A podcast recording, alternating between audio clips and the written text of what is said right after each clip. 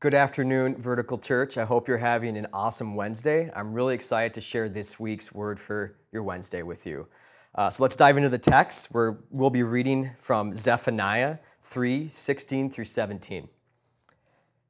On that day, it shall be said to Jerusalem, Fear not, O Zion. Let not your hands grow weak. The Lord your God is in your midst, a mighty one who will save. He will rejoice over you with gladness. He will quiet you by his love. He will exult over you with loud singing.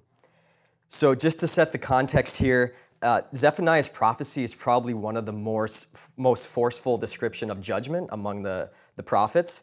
Uh, we see God's, God's, judgment and wrath uh, on God's people and the nations for their continued disobedience and sin. And we see uh, before this in Zephaniah um, wrath and judgment in hopes that uh, Israel would turn to, to, to, God and repent, but they do not. What's amazing here is where we're reading from in, in chapter 3, um, juxtaposed with this wrath, we see uh, hope for restoration, the opportunity for restoration for the nations, for those who repent, believe, and, and trust in God. So, digging into the text, uh, point one, we see that God is smiling and singing. Uh, scholar Palmer Robertson refers to verse 17 here as the John 3:16 of the Old Testament. We see the extravagant love of God displayed in this text. You know, I think many of us we walk around just thinking that God puts up with us, right? So if we trust in Jesus, then God has an obligation to love us, like a legal demand, right? Uh, but that's not true here. We see that uh, He will rejoice over us with gladness. So, point one, God is smiling and singing. Secondly, we see that God's love quiets our busy souls.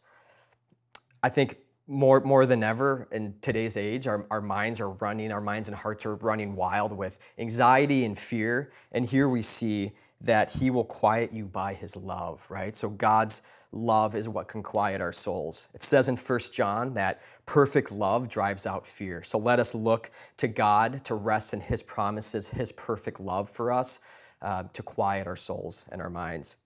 And then lastly, point three, we see hope of final restoration. We, we can look forward to hope for a day when God will wipe away every tear from every eye, when death shall be no more.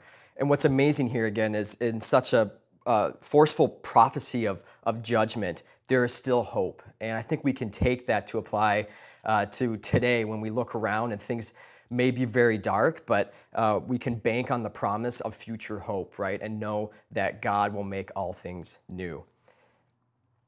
You know, I think one of the, the reoccurring sins and struggles in my life is, is just gospel forgetfulness, right? I drift away from remembering who God truly is.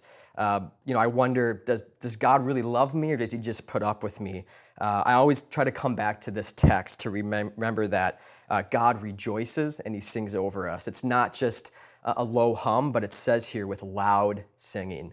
So, Vertical Church, let this be a reminder that God has gone to great lengths for the joy set before him uh, to redeem us for our good and for his glory.